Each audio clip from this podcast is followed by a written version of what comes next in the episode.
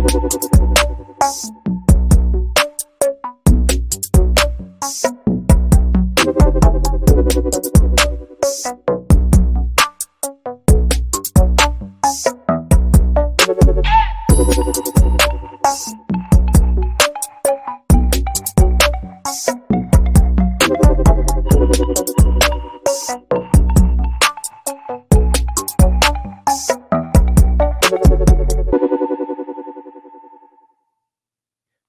Boys and girls, ladies and gents, welcome to another episode of Clutch Conversations. It's your boy Mike. We are back at you on a Thursday night, but we're not live tonight. This is a pre-recorded episode, so just keep that in mind as you put in your comments. We're not gonna be able to pull the comments up to the screen because it is pre-recorded, but that don't mean we're not gonna have a good time because we're gonna have a good ass time because this is a dope episode. We got the homie Shane from Small Town Xotics in the house tonight. But first and foremost, let's do some housekeeping. Shout out to my lovely wife, Takara. She don't have to control the comments tonight because again, we're not live, but shout out for always, always holding us down. Shout out to all the people in the chat who come and show us support each and every week. Listen to the podcast, following us, doing all that. Please make sure you hit that like button tonight. If you aren't already subscribed, please subscribe and make sure everyone hit hits that notification bell. All of that really helps us out. We appreciate the support. We also are on all major podcasting platforms. So if the audio only is your jam, guess what?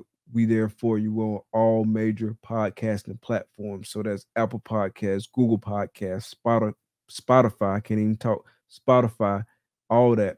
We are there all the time. So make sure you come check us out on there. Make sure you are supporting USARK and USARK Florida. The link for both of those organizations are in the description of the video.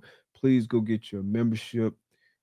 If you're not a member, please give donations. If you can give donations, do whatever you can to help support those organizations because both of those organizations are fighting for our rights as reptile keepers. So make sure we show them support because they need us in this fight.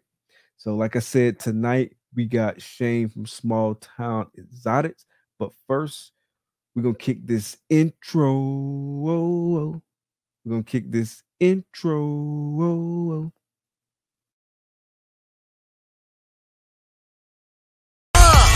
Baby, baby, won't you listen to me? I got that flavor.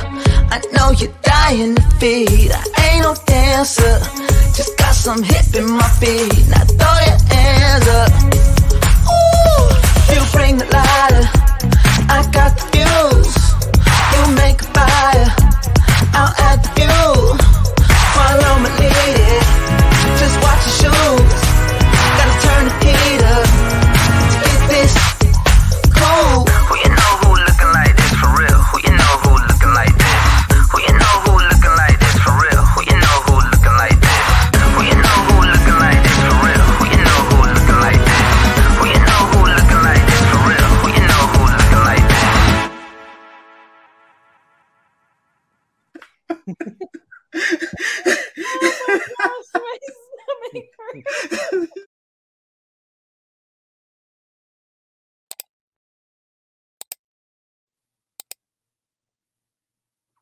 Episode 55, Small Town Xotics. What's good, bro? How's it going? Going good, man. How are you?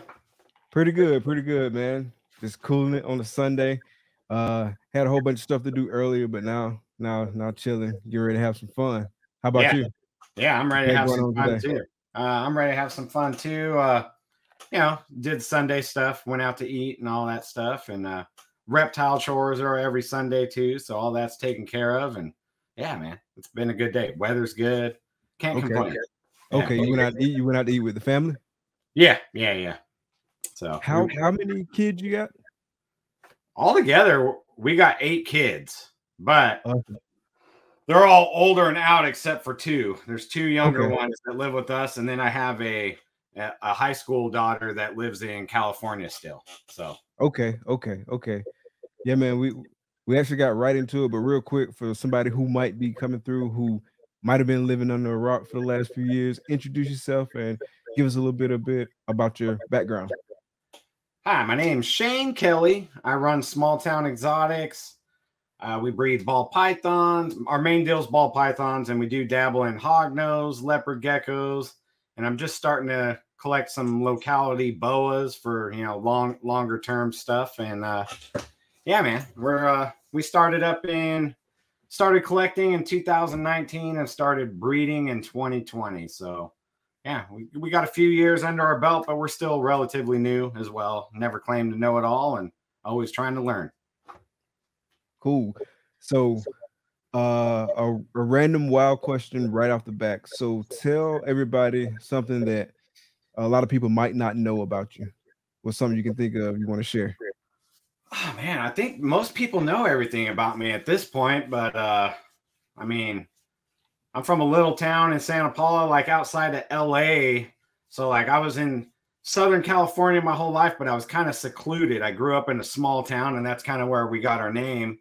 And unless you had a car, it felt like you were on a different planet, you know. So growing up, I was kind of like stuck in my little town until I was able to like, you know, get a job and, and venture out to other places. So yeah, man. That's that's probably something I haven't talked about much. Is yeah, I, I was raised in a little small town, and what I mean by small town, that's like Southern California small town. So it was like the town was three miles long, but it had about a population of like 26,000. So there was kind of a lot of people there, but it was just like a little town in the middle of orange orchards, surrounded by orange orchards everywhere. So, okay, that's what's up. So, what'd you say the name of it was? Name of the small town? Santa Paula. It's in uh, Ventura County, the, next county up from LA, right below Got Santa Barbara, just kind of sandwiched in between those two. So close to the beach and all that stuff too, you know. Okay, and so you were there pretty much your whole childhood. Yeah, for the most part. I mean, I, I lived in some other places. lived in Oregon for a little bit as a kid. Lived in Utah as a young adult, but for the most part, I was in uh, Santa Paula. And then as an adult, as a young adult, I lived in Ventura, like the town right on the beach. And then, uh, then before we moved to Tennessee, we had lived in Bakersfield, out in the desert, uh, for 10 years. So total opposite from the beach scene. We went out to the desert and it was a total different experience, you know. So So why'd y'all move out to the desert? Like, did you relocate for work or something like that? Or yeah, there was uh I had better work opportunities up there, and the cost of living is like half the cost versus living on the coastal side of things, you know. So okay. I'm, sure I'm sure it's like that anywhere there's a coast, you know. Like the closer you get to the beach, the more expensive it more is, expensive. So. Yeah, yeah, yeah, yeah, yeah. A hundred percent, a hundred percent. Like, like a, a quick example was like what we were paying for a two bedroom apartment in Ventura, our mortgage payment on our four bedroom house in Bakersfield was cheaper. So, I mean, it was like that drastic of a difference. That's why we're like, um, well, neither of us really like the desert, but if we want to actually own a home and start getting that that part of our life established, we need to move out of out off the beach. You know, get need to get out of the beach. So, yeah, man, it's it it gets expensive, man, in, in certain areas. Yeah. In Knoxville, is the cost of living better than where everywhere you've been before? Yeah, the the housing market's uh, similar to Bakersfield, but like everything else is cheaper. There's like hardly any taxes. Like there's no state income tax like taken out of my paychecks from my job or anything, and just like property taxes, gas. You know, like when you go to the gas station, I mean that's that's cheaper. So like all that other stuff is cheaper. So that's what's up. That's what's up. It's a car registry car registration is super cheap. So like in California, it cost me 500 bucks a year to register my, I have a Toyota Tundra, it cost me 500 bucks a year. Here it's $65. $65. Oh, that's a big difference. A huge yeah, so like you start adding up all those little things and it, it is cheaper, you know? Yeah, it starts to add up. Yeah, it's, it's amazing like how much more expensive just one place in in the same country can be Right. You know I'm saying? Not that far away from each other sometimes. Like right. I live in Gainesville, Florida right now, and I'm from Valdosta, Georgia, and it's like an hour and a half away. Um, so not that far distance wise, but cost of living wise, man, is night and day. It's crazy. Right. Well, that's yeah, how it was. That's how it was between Ventura and Bakersfield in California. So they're two hours away from each other, but like the cost of living was half the amount in Bakersfield. And but all the jobs pay the same because you're still in that same area. So it was just like kind of like a no brainer when we did that move. But Oh yeah, hundred percent, hundred percent. So you say y'all been doing this since uh 2019? You said yeah, that's when we uh, branded ourselves. That's when we made our YouTube channel, started buying our collection, and just started building then. So yeah. okay. And how many iterations did you go through uh before you landed on small town exotics? Was that like the first thing you came up with, or did you kind of go through like a number of different iterations? Um, well, publicly, there it's only been small town exotics. We kicked around a couple other names like before we started, uh, you know, like using our last name and stuff. But I was like, man, there's a lot of people that have their last name, and then like my wife's name's Kelly and her last name's Kelly, so we're thinking about playing something off that, like Kelly and Kelly and whatever, and and then. Like I said, we we were both from Santa Paula, California. So I said, well, let's do something with the small town. And then there, there's a Guns N' Roses song that sings about a small town. That's both of our favorite bands. So I was like, let's just do small small town exotics. The exotics kind of keep it open so we can float around and do different things other than ball pythons and uh you know, and then that- that's just how it stuck.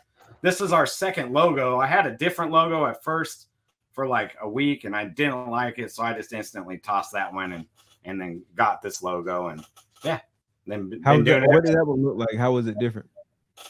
Uh, just uh, like well, at first we had a an E in the exotics, so it said STE, and it was a circle, and it was just, I mean, it was a good logo, but it was just, it, it just didn't speak to me personally. And Gotcha. then uh, I don't know, I don't know if you remember, but like at that time when I was just like starting Instagram, like there was a lot of people on Facebook talking about a a social media site called MeWe. I don't know if you ever heard of it. I have. Yeah, so like I, I started I started something over there too, but it wouldn't let me use the word exotics with an E. It was it was considering it like like a bad word. Did it think it was like some like some porn or something crazy? Yeah, that's the only thing I could think of. So I was like, let's try dropping the E.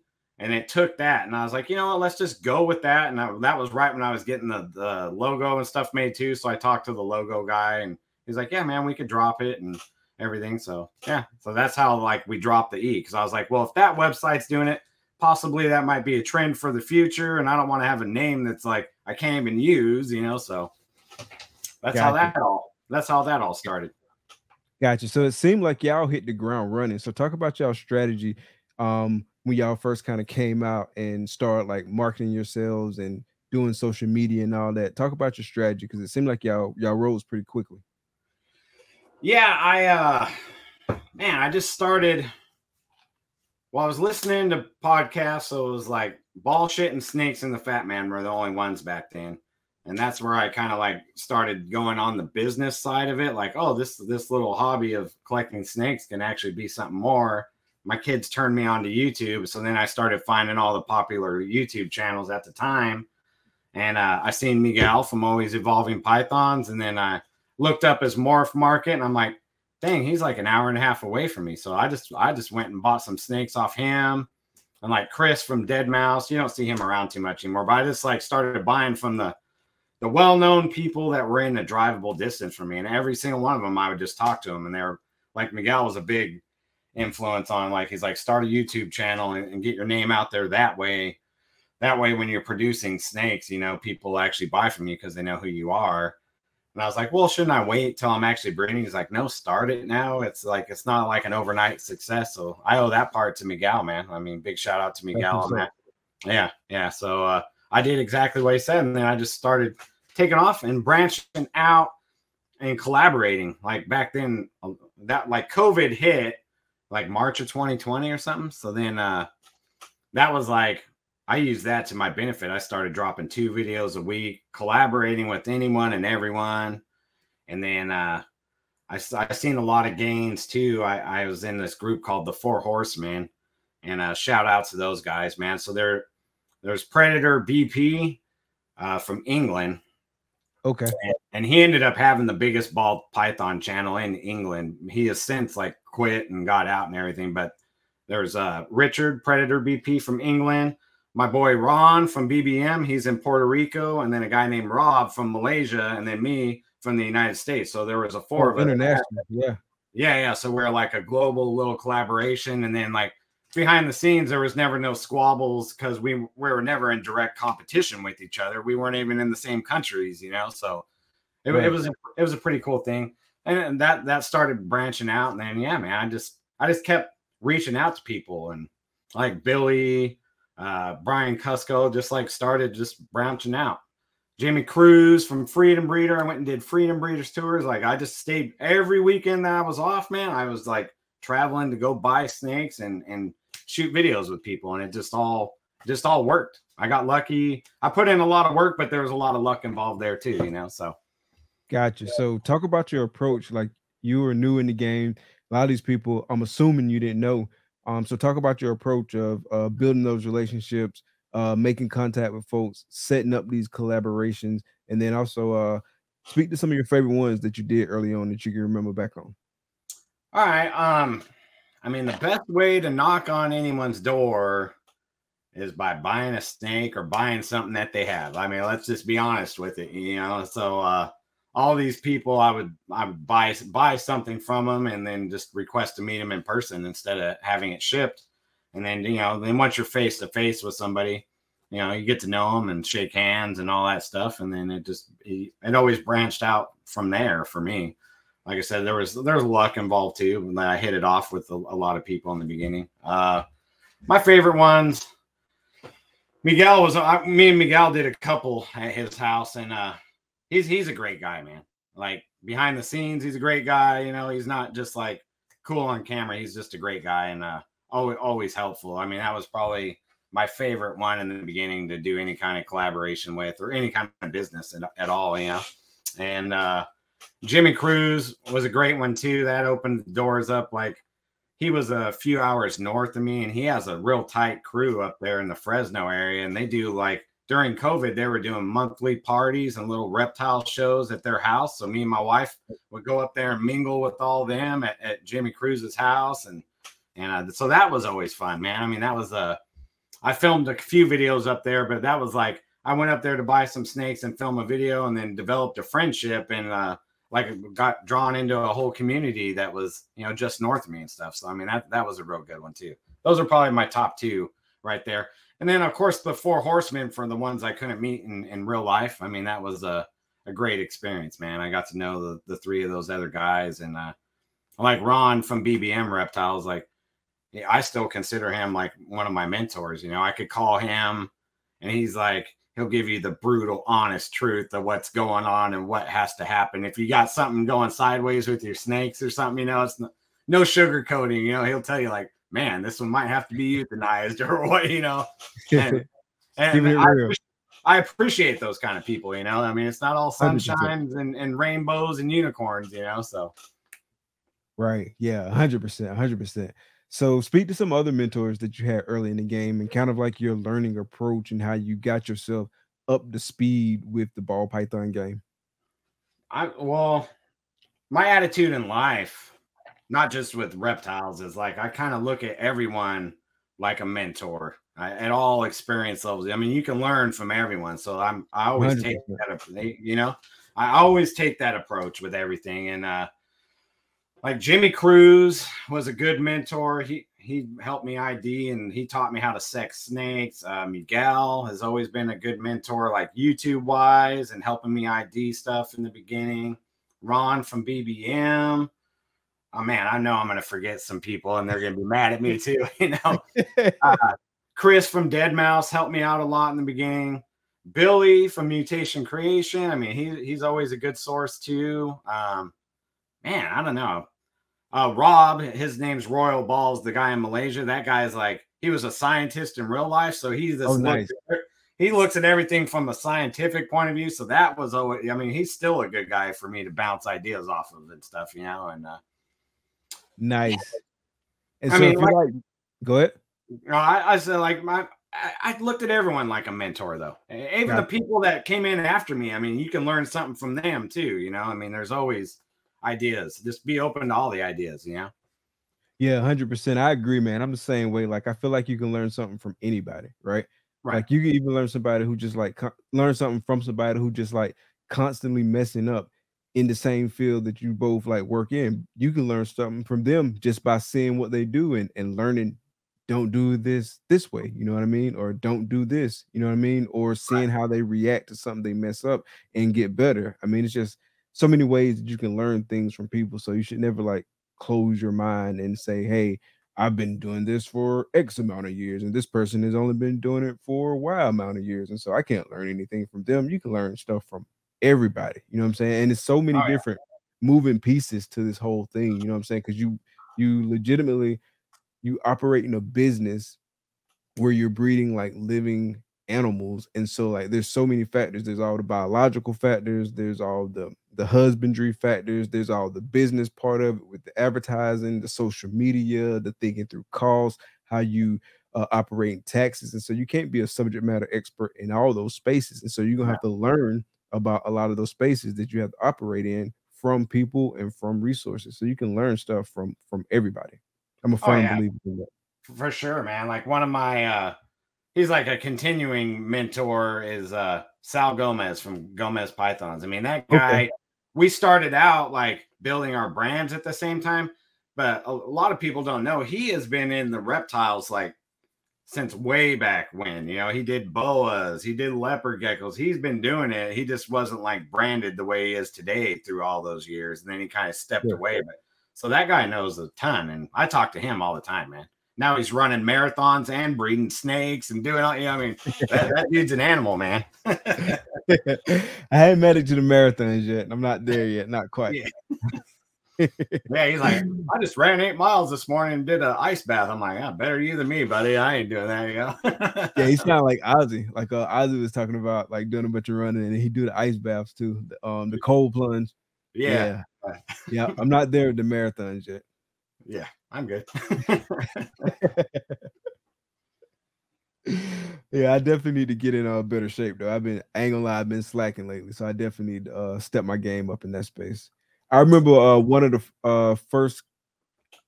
It might not have been the first collaboration I saw you do, but I remember seeing you uh, do something with uh, Precious Pythons. I think it was a video where you came through and you like ultrasounded a bunch of her snakes, and like she was like super excited, super excited. I thought that was pretty cool. Yeah, I actually I was traveling for work and I ended up outside of Indianapolis. So I went down there and Precious and Ryan, Ryan's from uh three one South Exotics, those two. I filmed with both of them and uh hung out with them while I was working up there on the weekends, you know, and uh they're both great people. True, true. Yeah. Yeah, I thought it was a pretty cool video. And just to Yeah. see like the natural excitement too. Like that was pretty cool. So when you first got in, talk about some of the projects you were investing in. What was your mindset uh when you were getting into your projects? Like did you start off with the high end stuff? I remember you said you bought something from Miguel, so that was probably some heat. So what was your mindset when you was first starting out with the projects? Well, I, I mean, there's I think everyone goes through it. At first, I bought like a couple pets, and then when I decided to start taking it like more serious, uh, I started dropping more money. Um, but I wasn't. I definitely wasn't buying like you know ultra high end. I was like you know in that middle range. And uh, something Miguel taught me too, which you know he learned from Justin, was uh, the, there was a general attitude back then, like oh, just have any kind of females and just get one powerful male. And Miguel was like, no, you want powerful females. So then when you get like a, a cutting edge male that's only a het, you have good visual females to put them to. And then like you're really ahead of the game that way and stuff. So that's something Miguel taught me in the beginning. And I, I took that to heart. I was like, I was putting more money in my females than than other people were recommending I, I do. So uh but as far as projects, man, I've always loved genetic stripe and I watched YouTube like every waking hour that I wasn't working or whatever for like the first two years, man. So I was like going way back in time and I seen Justin do a video. He was at some show and uh he highlighted the G stripe clown. Uh, Ninja Balls had it there at the show, and I seen that snake, and I was like, "Damn, dude, that's my project," you know. And so I started talking about it, and there wasn't really much on Morph Market back then with that. So I was like, I'm gonna start, you know, genetic stripes and clowns and start building double hets. And uh, I swear to God, everyone told me in the beginning, like, you're crazy, that's garbage. Anything with genetic stripe is stupid. And then, like, lo and behold, uh, I don't know, maybe a year later, maybe less, but like Justin and Ozzy both dropped a picture of them being in the project. And then everyone's like, "Oh, that's the best thing ever." like, Funny how that works, huh? yeah, yeah, yeah. I was like, "Oh, you guys all told me I was crazy, you know," but whatever.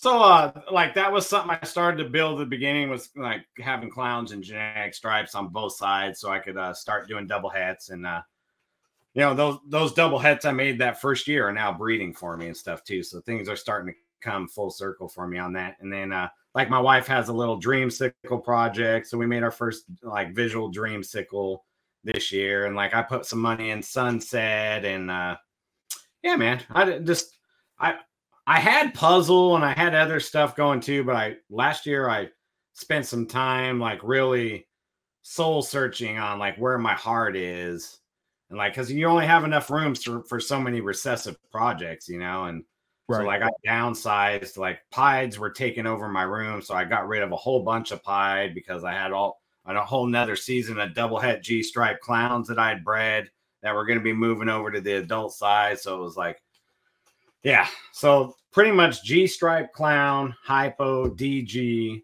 all mixing around in there that's my main my main focus I mean, I still have a little bit of the pied uh, here, like the dreamsicle related stuff for the wife, and that that's my main deal, man.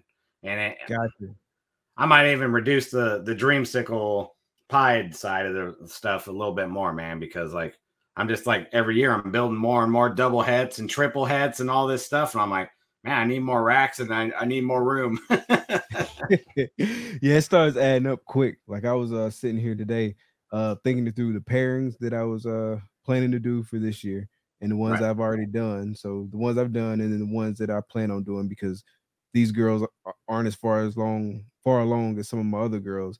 And then like I start adding up the total clutches and like I always like when I do the math, I always just assume it's gonna be six eggs per clutch, like on average. That's just a number I work with because I, I need a number to work with. You know what I mean? Right. Like to, to do math and to plan and stuff like that. And so like I'm doing the math. I was like, yeah, that math ain't mathing.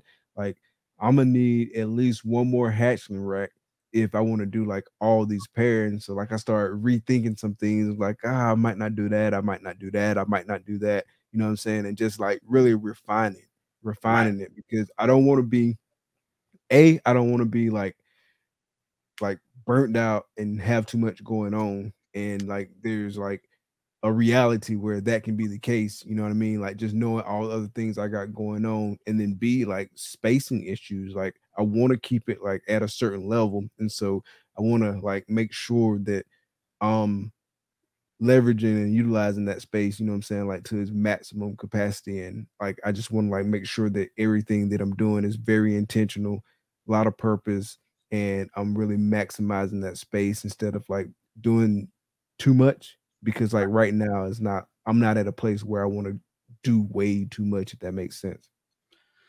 Right. And I kind of unintentionally I didn't obviously I didn't know the market was going to go the way it is right now. But last year I was like, you know what, instead of buying racks, I'm going to focus in on uh like cutting loose some projects like how I said I got rid of puzzle and a lot of the pied and stuff. I'm like I'm going to stay in the racks that I'm in now but I'm gonna do like the Ozzy method where I'm kind of upgrading my genetics, moving on from some lower level breeders. I know it'll affect my production and stuff, but I had uh let's see, 2021, the winter of 2021, I I ended up having 21 clutches that year, but it was like 15 of them all dropped, well, they all dropped whenever, but they were all hatching like right around Thanksgiving.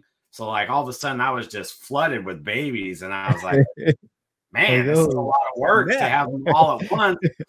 and like we uh, we weren't shipping till January, and I was like, man, they're here for a couple months too. And I just remember thinking, man, I'm really overworked, and you know, then I have the other species and stuff going on too. So that's when I that's when I decided to kind of like do the Ozzy method for 2022. Like, I'm not going to buy racks. I'm just going to move on older breeder females and grow up the better stuff. It, will affect my production, but it'll be better in the long run. So Gotcha. Yeah, I was talking to Steve Casino yesterday. Uh, he was at the uh the Lakeland show here in Florida, and he was talking about like his season last year and how he had like I think he said 172 clutches, and he had even planned to do less, and he had pulled back on some of his breeding and said when his daughter was like cleaning the cages and stuff, like every day it seemed or every week it, it seemed like, hey, you got another girl on eggs, you got another girl on eggs, you got another Yeah. girl on eggs. It's like ah, so I ended up doing way more than I intended and I, I can I can see that being like something that could that can happen. You know what I mean? And so I, I'm definitely going to pare back. Uh, I am going to increase rack space, but I need that rack space. But I'm still going to like reduce some of what I I'm going to do because the added rack space that I need is kind of like the rack space that I need for the level I want to be at. And so like this year, most of my purchases going to be like uh purchasing equipment, right? So like I need I need a rodent rack. So I I want to get that and I want to get something like nice that I can have for like the long haul. Um I need another uh snake rack. And so I'm gonna have to, I'm gonna get another uh professional snake rack. And so that's that's something else I can have for the long haul. I need show equipment, and so I need to invest in that. And so I'm gonna do that. You know what I mean? And then, but most of the s- snakes that's added to, to my collection this year is all going to be holdbacks from parents that I did this Right. year. Next year, I'll probably invest a little bit more in snakes, but this year I want to focus like my purchases and focus my resources on building the infrastructure of the business more, right? So I can position myself for when the market does bounce back to be to be ready to go. Yeah, yeah. Now I'm picking up what you're putting down, and I'm right there with you, man. Like a lot of the, I don't really, I spent a lot of money on females in the beginning, like I was telling you, but now I'm like making the females that would cost me a lot of money if I wanted to go buy them. So I'm like, I ain't selling them because, like, in theory, I'm like, that one's just saved me six thousand dollars. That one just saved me. Yeah. four- Like that's a female I don't have to buy, so they're staying here, man. Yeah, so yeah. I, I plan on adding two racks this year, though. I'm gonna. I'm, I'm really interested in that new ARS hatchling rack, that one with the different tub size. Uh, I don't know if you've seen it, but they they unveiled it at Arlington, so I'm looking Uh, forward to looking at it at Tinley. I think I saw one that had like more than 65 tubs. Is that the one Yeah, you're it's talking like, about? it's, it's like 130 tubs. Yeah, yeah. Yeah, yeah, man. yeah. I like it because the tubs are closer to like a V18 size than those 10 series tubs. You know that are like shorter and wider. They're they're they're like a little bit less wide, but they're taller. So I don't know. I just like the the shape of them and stuff. So I'm gonna try one of those out. So space wise, does it take up the same amount of space as the 1065, or does it take up a whole lot more space, or somewhere in It's, between? it's about the same size as a as an adult rack, you know, like a like a 50 or like a 40 series or a 55 series, but it's roughly the same size. I think it's a little I think it's a little smaller. But it's a, like 130 tubs. So I'm going to add an adult rack and then add one of those baby racks is, is what I'm going to add this year. And, uh, Okay. Yeah, last year I spent money on males and didn't buy racks. This year I'm going to spend that money on racks and and maybe not so many males, you know. yeah, this year, uh, rack wise, I'm gonna get. I need another 55 40, so I'm gonna get another 55 40, and I need one more uh sea serpents hatchling rack. yeah. And so that'll give me three of those, and I should be good for a little while, based on like the amount of uh production I want to do. That should that should hold me over. I'm thinking. Yeah, I like those sea serpent hatchling racks, man, because you can use the the five series tubs, the eight series. I mean, like they're they're kind of universal. You know, you can set them up and you can move them out when you don't need them, and uh, I mean they're easy to work with. I like them. Yeah, yeah, they make some really good racks. Like everything I got in here is either sea serpents or ARS. Yeah. yeah, Yeah. But yeah, they, Good they make some brands. really good stuff though. Say Yeah. again. I said they're both good brands, and uh yeah, I, I like those sea serpent ones. I always order them with wheels, so then I can just like you can roll them right out, clean easy. behind them, or just move them out. You know, they're they're easy to move. You know, I like them. Gotcha. So if you like me, like even like with all the resources that's out there nowadays, you you've gone through some challenges uh on this snake journey. So speak to some of those challenges and about uh the ultimate lessons you learned from going through some of that. Well, one I haven't talked about too much. Uh, so when I moved from California to Tennessee, everyone's like, "Oh man, your your season's going to be shot," you know. And I was like, "Okay, I'll just, you know, it is what it is. I got to move, so it is what it is." And uh, and actually, the opposite was true. So I had like 17 pairings going on, and I ultrasound, so I ended up having 21 clutches that year. That was my second season breeding. I was like, "Man, that's a lot of that was a lot of babies." What happened though was the following year, so 2022 all my girls like went off food. They weren't breeding. I think like the move delayed it by a year. Like the, it took a year for them to catch up because I actually moved twice. I moved to Tennessee and into a rental, and then two months later I bought a house. So I moved my whole collection twice within two Oh, months. gotcha. Yeah, so I think it like delayed them a year until they they started catching up. But I had a couple RIs come in, so then I went on like a Nido testing spree. So I've changed how I like. I didn't have Nido or nothing, but uh, I changed how I my biosecurity and how I do things around here because I was like that was a really big scare for me because I was like, man, if this is Nido and I'm losing my collection, like, whoa, I've just put in so much money and time more of the time than anything. Like how much blood, sweat, and tears, you know, from like podcasting and like just the social media side, all this work that goes into it. And uh so that that was a that was a battle.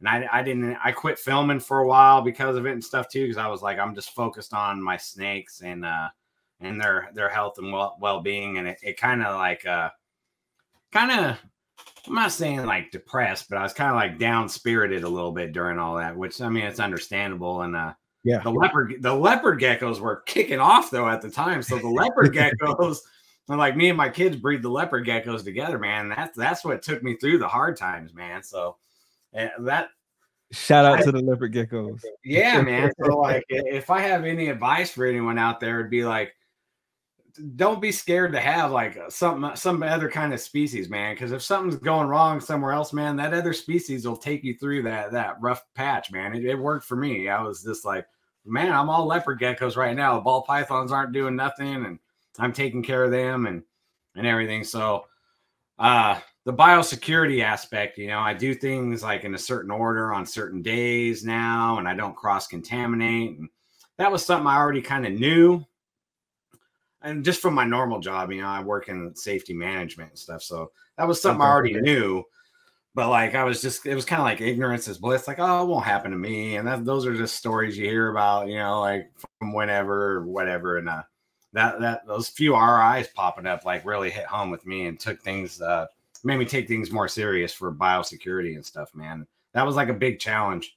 And so now it does take me longer to to do things in my room because I'm real like careful. Like I wash my hands and sanitize between every level and you know all this stuff. But uh I I sleep better at night because of it, you know, like so if one snake didn't eat that week, I'll I'll instantly think, wonder if it's getting an RI, you know. But now I'm like, even if it was, like I'm super careful between snakes and everything. So even if it was, it's just one thing. It's not gonna be going down the rack, you know. So True. yeah. What do you think led to the RIs and like from like like a numbers perspective, like percentage wise, how many of the snakes had RIs? I want to say I had like five or six pop up. Talked to my vet, and uh, he prescribed some Baytril and stuff. So I was doing the injections. I think it was like every other day, and I don't know what what caused the RIs. Honestly, like I've racked my head over that. I do know that it probably started with one snake. So my my kids changed the water, and so I now I've taught them how to do it different. You know, but before there it was cross contamination. Why? Because like you could tell, like the the order they would change waters in, like the RI started here and then went down, and that's from them changing the waters, you know, going down the rack. And uh, so like I've taught them different now, but uh, totally not their fault or anything. It's my fault. But uh, I don't know how the first one popped up. I mean, I don't know honestly, because like I d- I take all my snakes are real clean, you know. So I spot clean weekly every shed. I do a full tub swap, wash the the the roof of the enclosure, you know, where the tubs slide in and out. I F10 everything, you know. So I don't know. I mean, they're animals too, so yeah. True. But it, it was the breeders though. So like when the breeders get, you know, when they're they're done laying, some of them don't get back on food. They're in their like weakest spot, and it was like in that group where it started, you know. So I'm just thinking if their immune system was down, something happened, or ah, who knows, man? I don't know. Gotcha. You think stress, uh, like the stress of moving, played a part in it? And that's what I think, man. Uh, like I said, that 2022, a lot of my like breeder females didn't really want to eat, so it was like a real super slow season. I think I had 10. My season's late though too, so like they'll be they'll be laid and then born. So like so the clutches I that I just hatched were actually like laid in uh 2022. So I count them from when they were laid, and that's when I fill out the clutch card. So yeah, I had 10. Yeah, so I had 10, which was uh, like the year before I had 21. So it was like it cut my production in half. Like, and so then the I had those RIs that had popped up. I'm treating them, but like I'm super paranoid or I like kind of like a germaphobe or whatever. So I'm thinking like, man, is every girl that's not eating like sick and just not showing signs yet? And that's when I was like, man, I'm doing nido tests and stuff now, and all so uh, man, I I spent probably close to two thousand dollars on nido testing, and just man, Did you nido test every animal in the collection? Did you just like uh strategically choose certain animals to test? How'd you go about that? Uh, I did it in order. So I did it in groups of like 20 at a time because uh, I use RAL. Shout out to RAL. So it's uh, 25 bucks a test from them. And then you pay for your own shipping to get it there. So I was like, well, let's, if I'm going to pay 30 bucks to ship this thing, I might as well squeeze 20 of these swab uh, things in there. So I was, uh, I was using them, but I started out with breeder males because they're the ones that see all the females and then breeder females, and then I just worked my way back in age. And then hatchlings, in theory, shouldn't have it. So I just test, tested the adult side of the room. That's something I did too. Is like the adults are all on one side, all my hatchlings are on the other side, since I don't have multiple rooms at this point. So like when I do stuff with adults, that's like adult day. I don't even look at the hatchlings when I'm messing with adults, just in case someone is sick over there. I don't just happen to track it over there and stuff, you know. So Gotcha. yeah. Yeah, yeah, that's that's a good practice, a real good practice. Yeah, man, and like looking towards the future, I'm gonna. I, but when I bought this house, I'm zoned where I can put another building on my property and stuff. So I'm gonna put a building in the backyard, and then all my breeder, well, all the whole breeding operation will be out there, and then the room I'm in now will just be hatchlings only. So when they're laid, I'll bring them up here, incubate them in this room, and then they'll stay here, so they won't ever have seen the adults. So if something did pop up over there, there's no chance the hatchlings will have it. You know. Gotcha. Yeah, that makes perfect sense. I know. Um, I've heard a lot of people talk about they do it that way, like they keep the ha- hatchlings like just completely separate from from Yeah. everybody. Yeah. Um, I'm not there yet, uh, but that makes perfect sense. Like right now, we got a hatchling rack. It is on the other side, but it's not that huge of a room. But we are doing like sanitizing in between touching um the different animals and so like that's one of the things that we do like from a uh biosecurity perspective is just like sanitize and, and wash our hands frequently while we're cleaning and stuff like that. Um i never like use the same tools in one room uh that i will use in another room so that's another thing i do. That way if there's like some kind of issue that can uh travel you know what i'm saying by being on like a tool like some tongs or something like that at least is isolated to one room because we do got reptiles in other rooms. And so like we those rooms have their own tools for that room and they don't they don't leave that room and come into the other room and vice versa like uh tools in this room don't leave this room and go to another room. So that's that's one of the things we do. And then obviously like quarantining and things like that. Do you test uh new animals coming into your collection or do you just do like a like a standard quarantine like keep them separated from your the rest of the collection uh for a certain amount of time Yeah, I do test animals as I do intake. I don't really buy too many animals now, but I just like over the past two or three weeks, I have picked up three boas. So I was waiting on the third one. So like tomorrow, I'm gonna I'm gonna swab those three boas and send them in for a boid panel all at once. And uh, yeah, so I do test on intake when they're coming from somewhere else. So then the babies that I have bought will have been tested that are on the baby side of the room. But other than that, I'm I'm not testing the babies I made here. So yeah, it's kind of where I'm at. try to float the balance. I mean, because you're supposed to do follow up test every so often and stuff too, which I do. Like now on the adult side, I'll just like I, I always tr- I always test something in the breeder male section and the breeder female section because that's you know they're seeing other snakes and whatever you know so that's where all the cross contamination can come from now. So I'll just randomly I'm pick so I'm testing the three boas tomorrow and I picked out a, a male and a female from the ball python side just to throw in the box and send off to you. So just as part of like a, a random checkup, you know. Gotcha. So now you're doing uh more shows now, right? Yeah, I never really had any intentions on doing shows until uh, I moved to Tennessee, and I vended with a buddy of mine, Great Balls of Fire, uh, Moose, and uh, he he didn't have enough animals to fill his display, and he was vending in in Knoxville. So uh, like, hey man, just come to the show and bring some animals. We'll fill up my display and hang out with me. So I did it, and I really liked it, and then my boys really liked it. And like I said, they were making leopard geckos at the time, so I was like, hey guys, if you guys want to vend as Small Town Xotics, we can do that, and we can sell your leopard geckos while I sell snakes, and you guys can make a little bit of money. I can make a little bit of money, and so it's like a little family affair, you know. So yeah, that's what's up. That's what's up.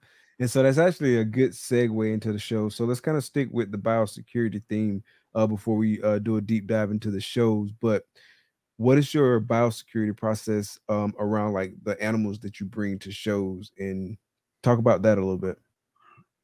All right. So, well, I look at biosecurity too as uh like the mite control too.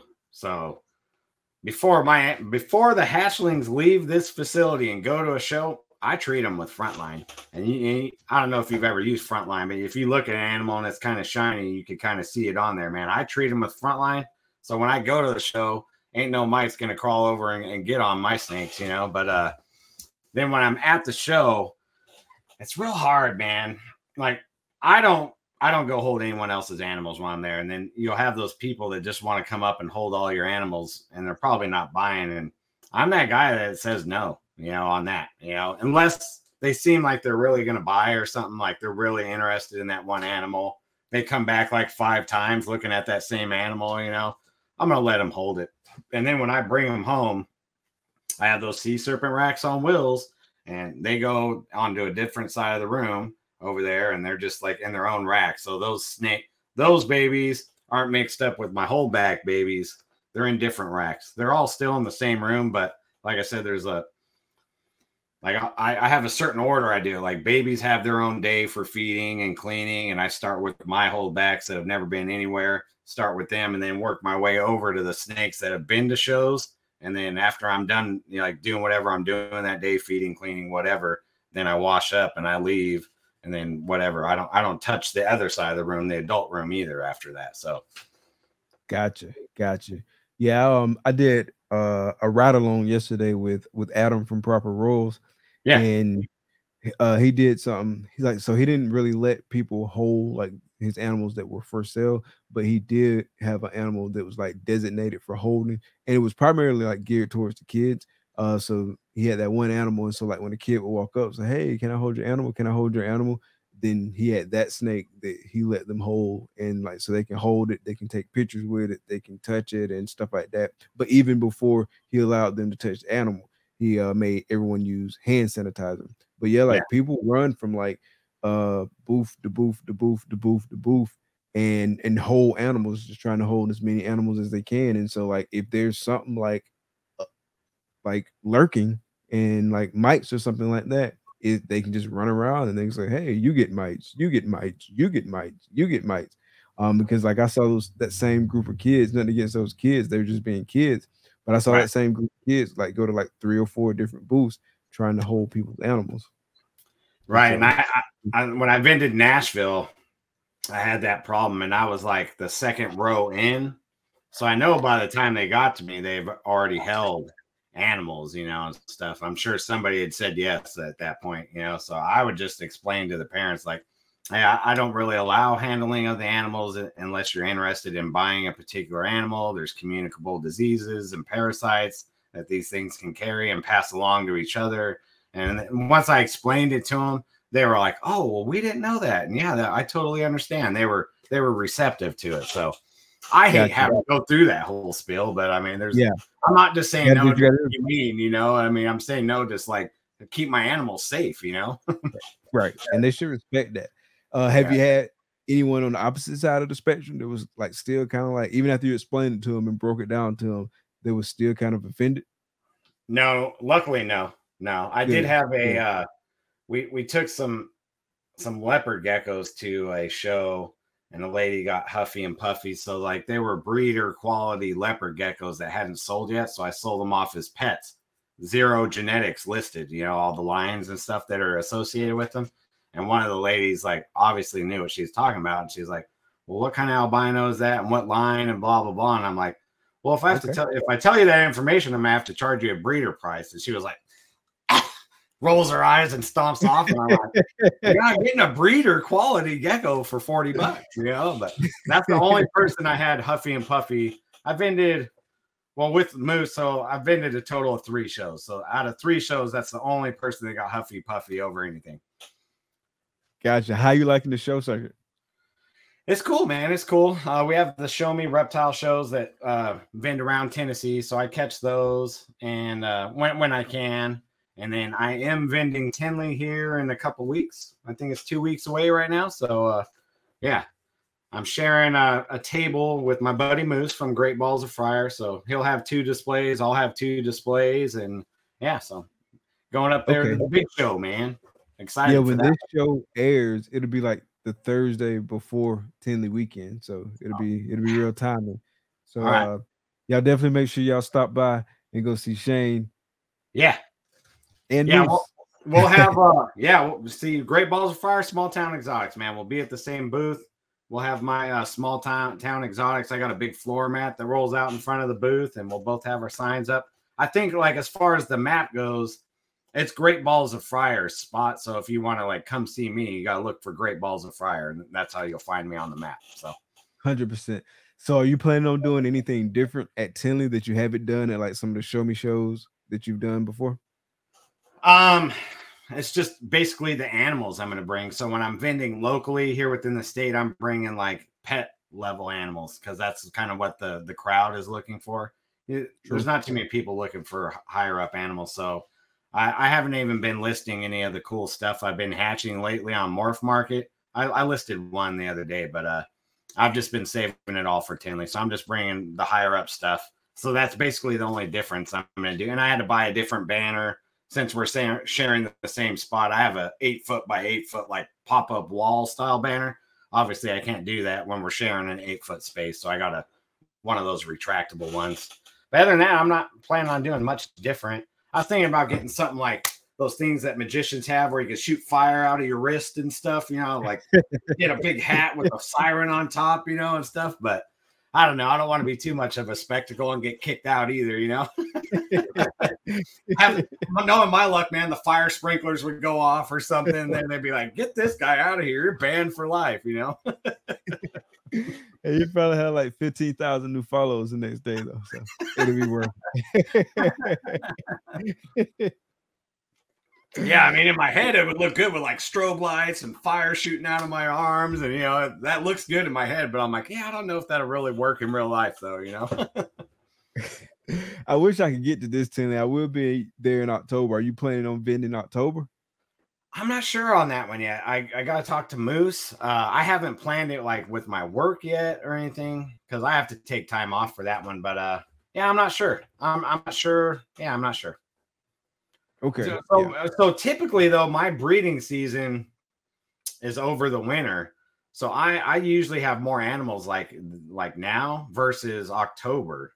So that's kind of why I, I plan on making Tinley March like my main show, even though it's the smaller of the Tinleys. That's actually that lines up with my production better. And then I'm, I'm gonna sense. That makes I'm gonna start doing uh Reptilian Nation in September down in Atlanta. So I'm gonna be Okay. there. I'm gonna be there this September. Uh, I'm vending with Nick Markham from TBM. He's a hognose breeder. But so when I go down there, though, it'll probably be I'll probably be bringing like hognose and leopard geckos more because that's I'll I'll be heavy on that end at that point in the year. So Okay. Yeah, I actually met Nick at the Valdosta show. It was a Okay. show me show.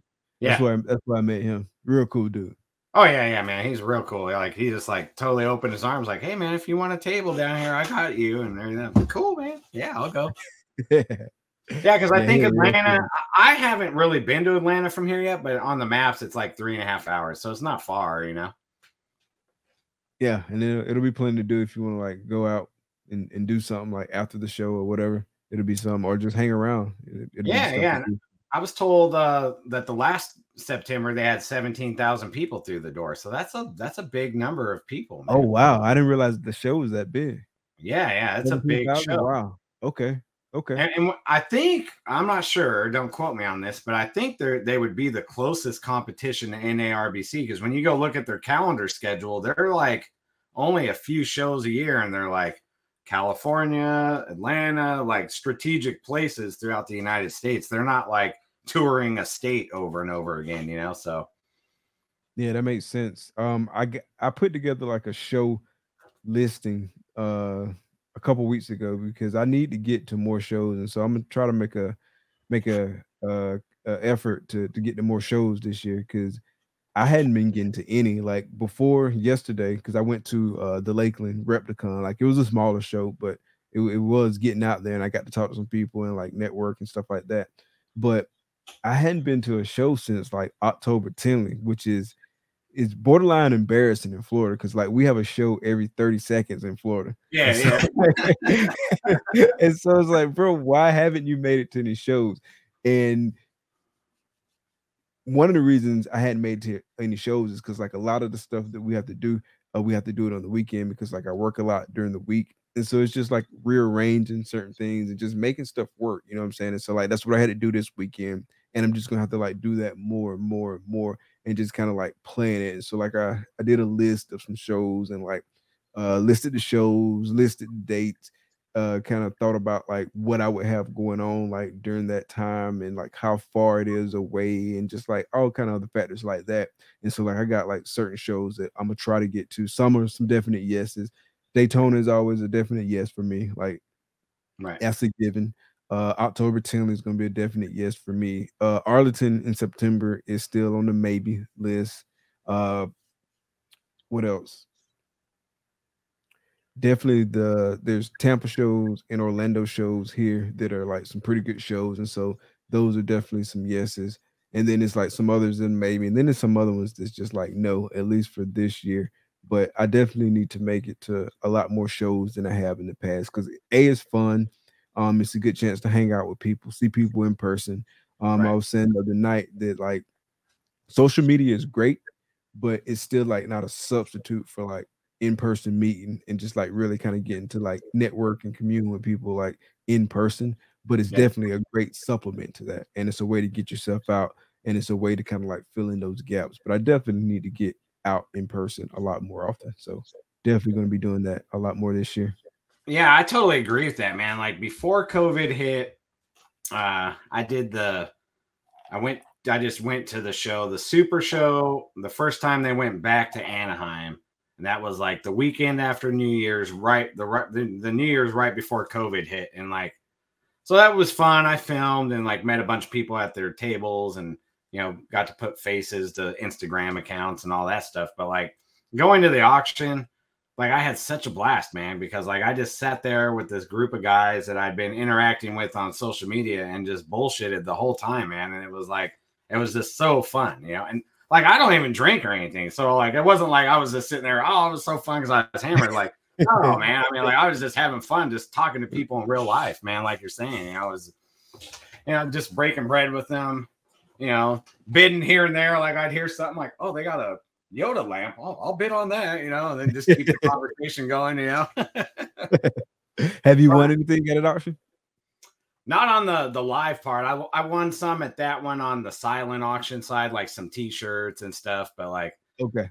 man, I was like bidding up on this. uh uh, There was a gift certificate from one breeder, and then there was a, a lamp, a Yoda from Star Wars lamp. But man, I mean, they started getting up there high, and like once you get over a thousand bucks, I'm just like, man, I don't know, man. Like, uh, I'll let it go.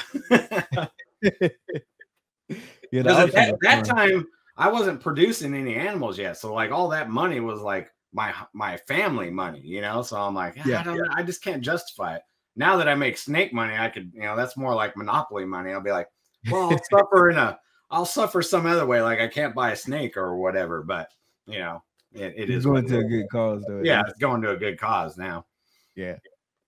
So uh we talk about uh sales. Um this is actually a good segue into that and kind of like how sales have been for you and do you see any of that changing right now and, and like what are your plans? Um so speak to that a little bit. Yeah, as far as sales go, uh, I did see the, a lull. Uh, you know, during the COVID times, even into 2022, like everything just flew off the shelf. I would just make a, a YouTube video and there would be messages for most of the snakes. And then whatever didn't, I didn't uh, sell off of YouTube or Instagram directly. I just put on MorphMarket and they would sell. Uh, I did experience a few months. Uh, it was before December, like where I didn't have a single inquiry on MorphMarket, and then they started picking back up again. Me personally, like the the hog nose flew off the shelf still. Okay. So that species is still going. That's a tricky one to work with though because you can't ship them to every state. So I'm still learning. I, a funny little side story is like I have this one animal. I sold it three times. The third time, I, that th- this third time, it's actually getting shipped out. But the first two, because I'm not used to dealing with them, like somebody hits me up on MorphMarket, like yeah, you know, animal sale, yeah, whatever. And then like, oh, what's your email? I'll send you an invoice. Send them an invoice. I'm like, all right, you know, where where am I shipping it to? And they're like, Missouri. I'm like, dude, I can't ship a hog nose to Missouri. Refund. Then I did it again the second time with the same animal because I'm so used to ball pythons. Like I can just I don't have to worry about it, you know. So then the the third, so I refunded that second person who lived in Missouri as well.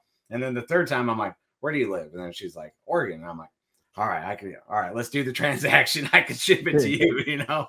So that's a good species to work with. The cells are great there. Uh, like I said, there's like I think it's like five states though that you can't ship them to. So there, that's the Okay. downside of that of that species. And uh, Yeah, I didn't realize that.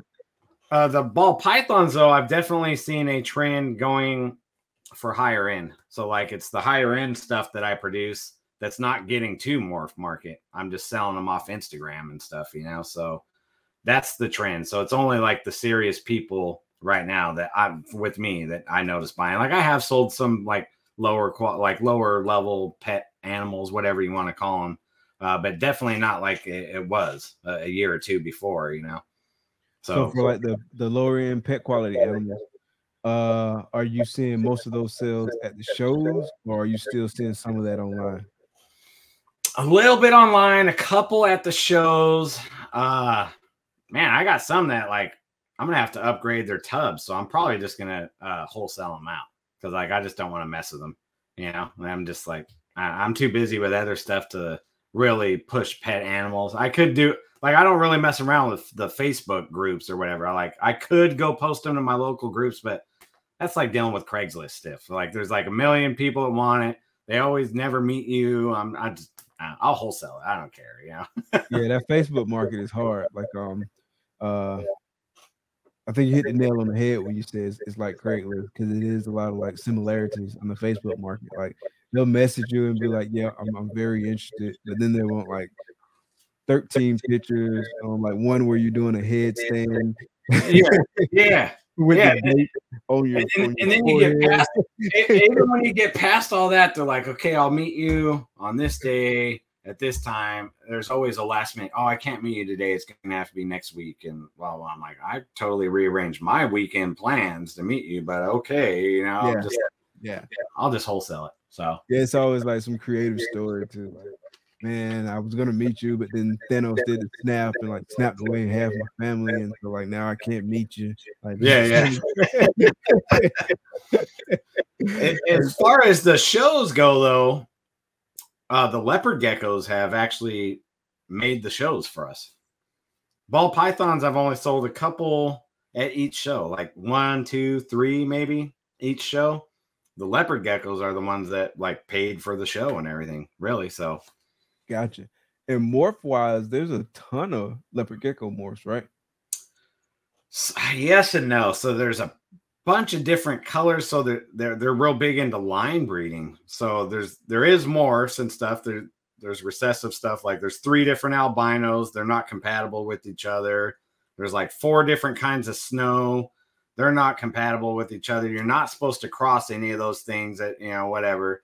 But then there's a whole bunch like when they say tangerine, it's like, well, what line of tangerine? There could be 50, 60, 70. I don't even know how many. There's just a million. So like, I don't know, man. It, it the line breeding side's a, a little above my pay grade. I don't, I don't, I don't understand the whole history and stuff with it yet. I mean, I, I understand how it works, but there's guys in there that know like which lines will enhance uh, each other and which which lines will actually take away if you breed them together. Like it'll they'll cancel each other out and stuff too. So, I mean, that part's a little tricky. So I just kind of stay in my lane with what I got. We're we're pretty small. I think we got 16 adults, so we got six males and uh, 10 females. So it's not like we don't have like a whole room full of them, but man, I mean, one female, they lay two eggs a cycle. Like you breed them once and they'll lay, lay two eggs, and then like two to four weeks later, they'll lay two eggs again and two eggs. And like I had one female give me it was like 14 or 16 last year. And so like one Oh, wow. female, yeah, but Off it's kind of weird how yeah, off of one pairing. So Oh wow. it's kind of weird how they're spaced out instead of like like having a clutch like they just you got a whole like age group of babies by the time she's done. So you got ones that are like teenager style all the way down to newborns and it's all from that one breeding. So it's a, it's a little different than like ball pythons or any you know any other reptiles. I think geckos are the only ones that do that two egg thing. I think that's part of their classification. That's what makes them geckos is they do the two eggs like multiple times Okay. And so how long does it take the eggs to hatch uh once the female lays? This is what's cool about them. So you determine their sex. So I can incubate them. I have a, a smaller incubator that I do hognose and female leopard geckos in. I have that one set at 82. That'll hatch females, and that takes about 50 to 60 days, like same as a ball python over there.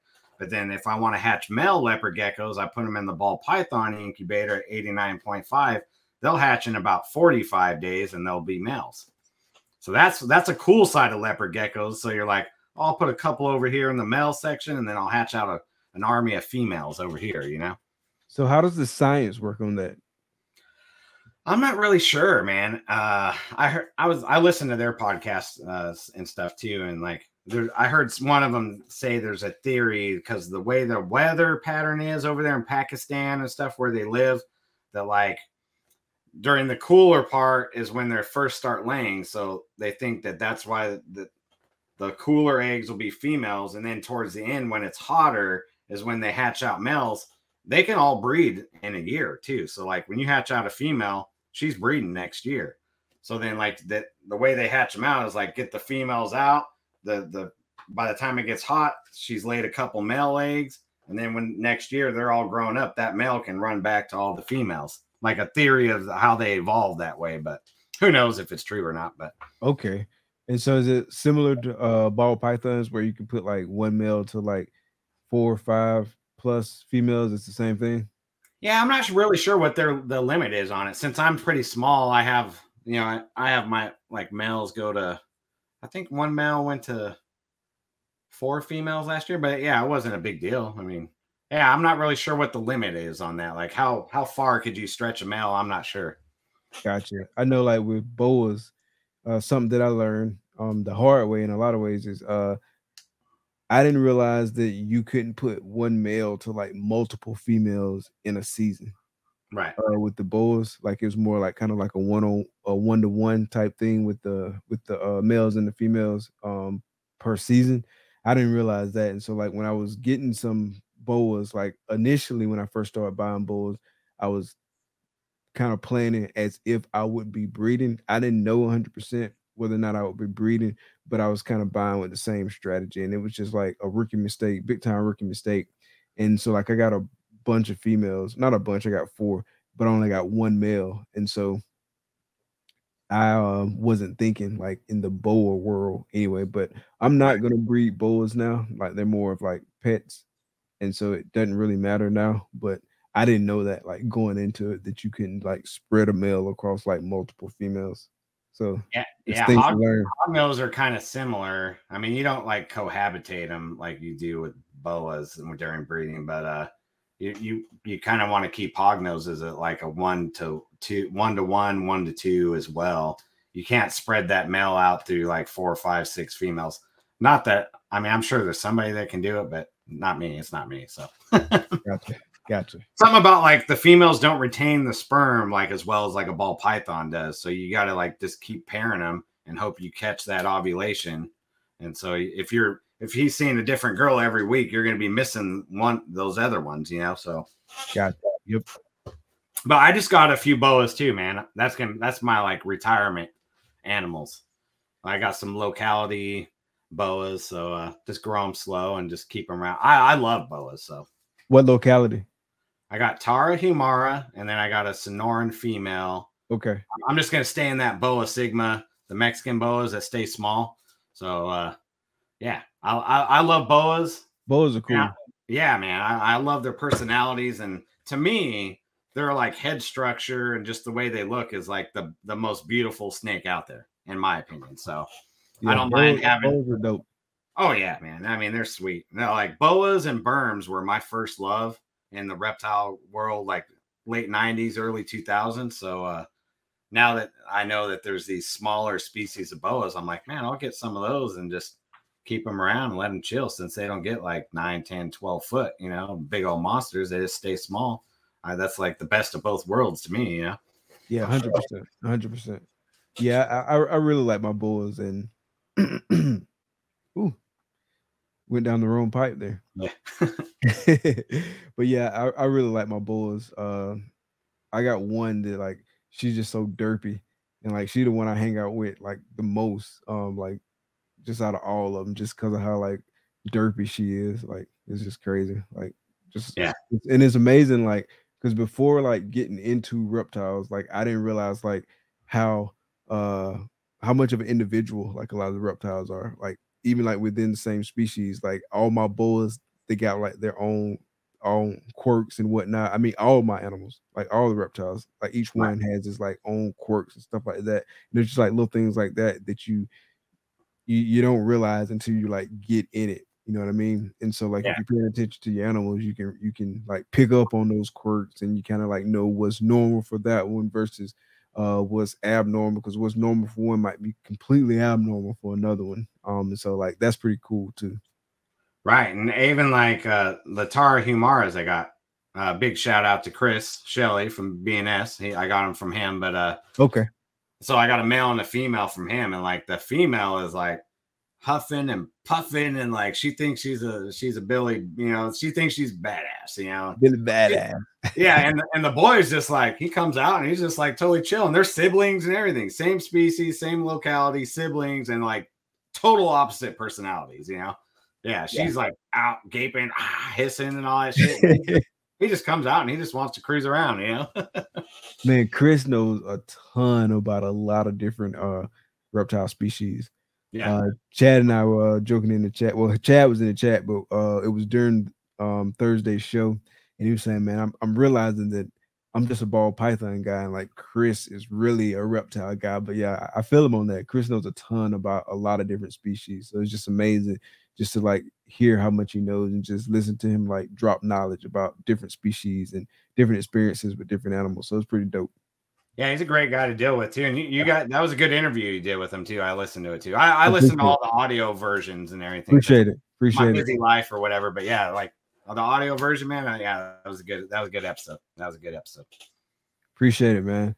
Yeah. Um, I, I like doing I like putting the audio version out there just because it gives folks a different option because everyone don't necessarily want to look at it on YouTube or everyone like when YouTube if you don't got like YouTube premium it closes down on you and so it's like just easier just to have the audio version out there and might reach some people that you might not have otherwise reached. So definitely appreciate you uh tuning in to the audio version of the podcast.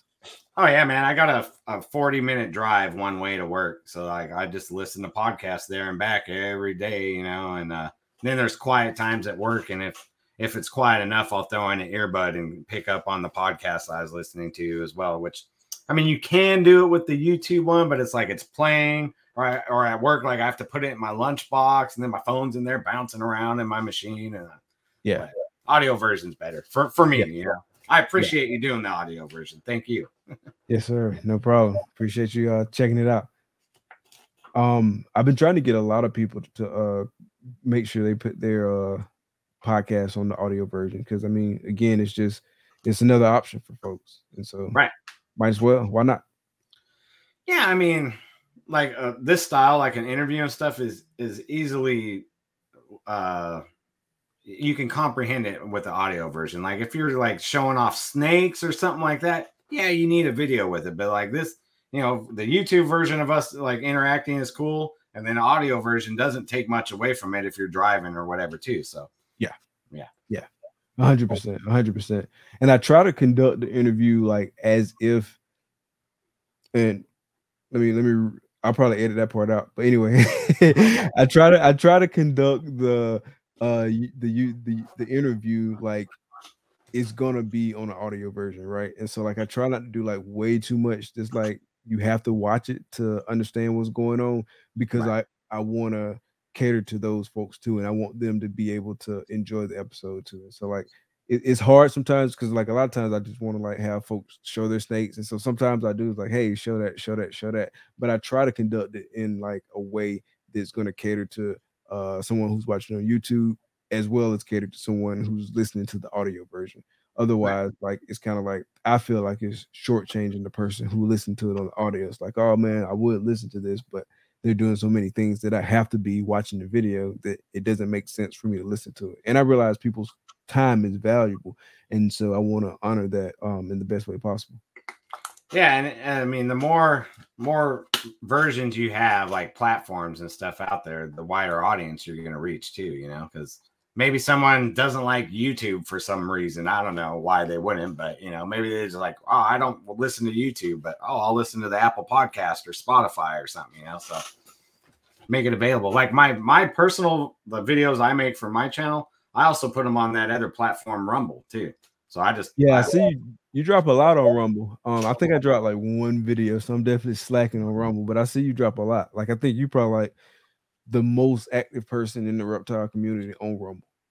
Yeah, what if YouTube Get gets mad? What if YouTube gets mad at all of us reptile guys and kicks us all off the platform? I'll be like, well, I've already got Rumble like established, so like I'm already there, you know. So all right, cool. I got Plan B's over there. Mm-hmm. Obviously, I don't get nearly the amount of views over there, but it's a backup. Like, what if something happens with YouTube and my just my account gets deleted?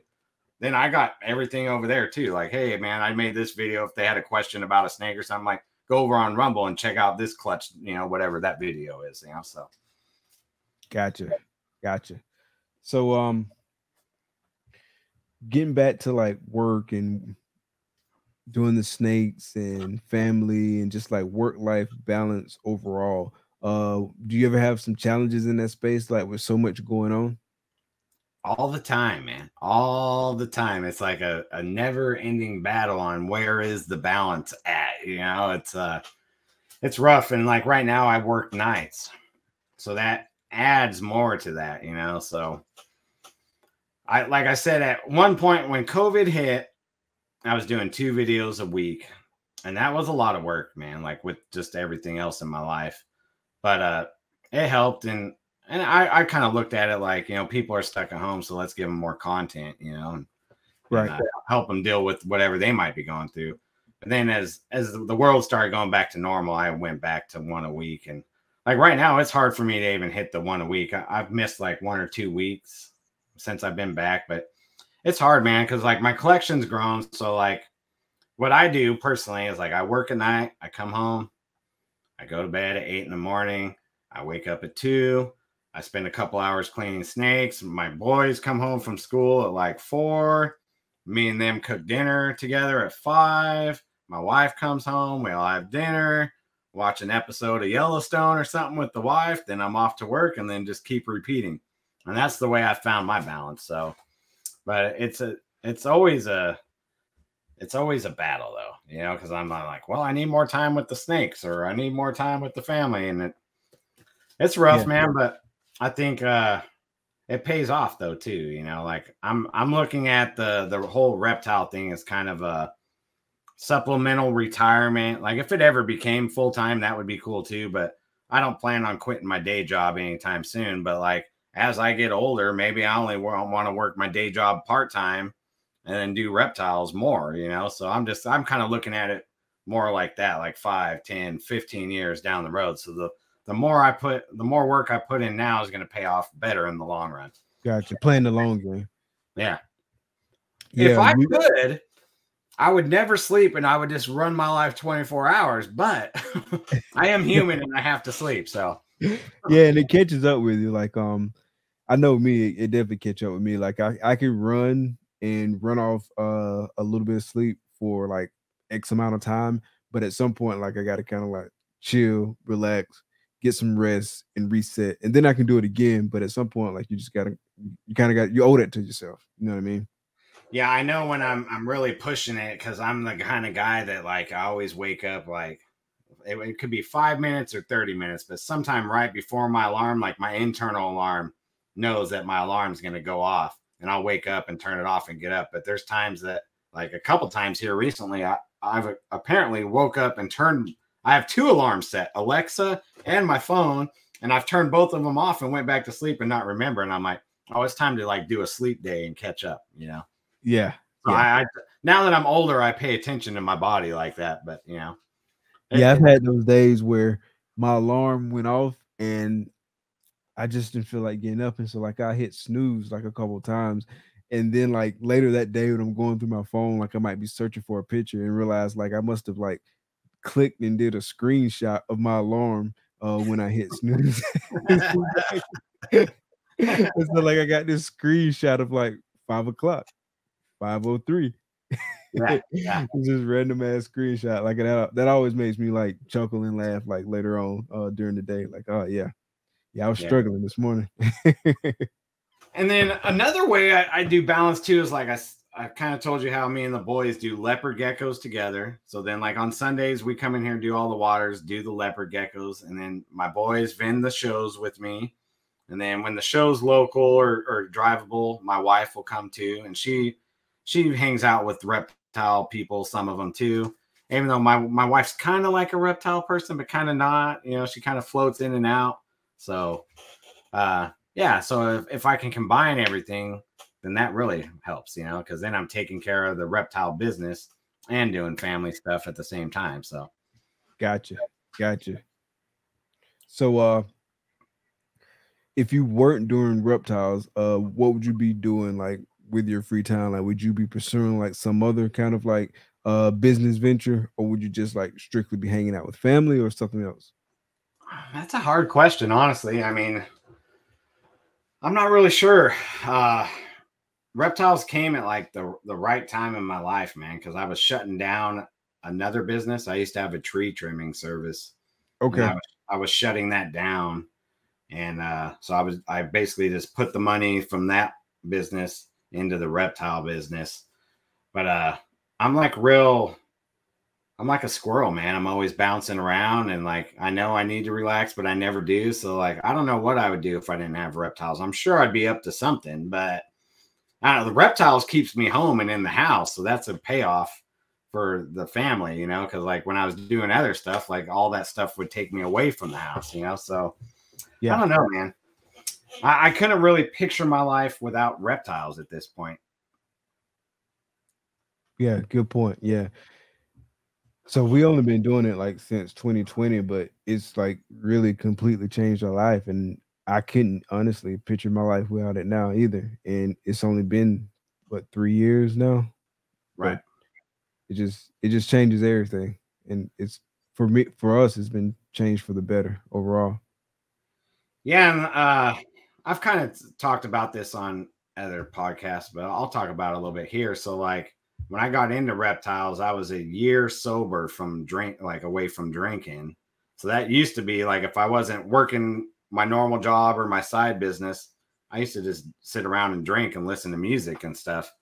And uh, so I, I did a lot of like 12 step programs and stuff and and still do, but uh like reptiles kind of took the place of what used to be my drinking, sit around, just get hammered time, you know. And I think doing reptiles is a better example than uh, sitting around getting drunk in front of my kids, in my opinion. So, A hundred percent. Yeah. Yeah. That's dope. And it's done that for a lot of people. Like insert like whatever vice here. Reptiles has helped them like focus on the reptiles and focus on doing something different. And they didn't have to focus on that and they got away from that. So that's another dope thing about reptiles that a lot of people don't understand. I know I personally didn't understand it uh before getting into this and hearing people's story and like stuff like that. So that's just another dope thing um that reptiles has helped do for a lot of people.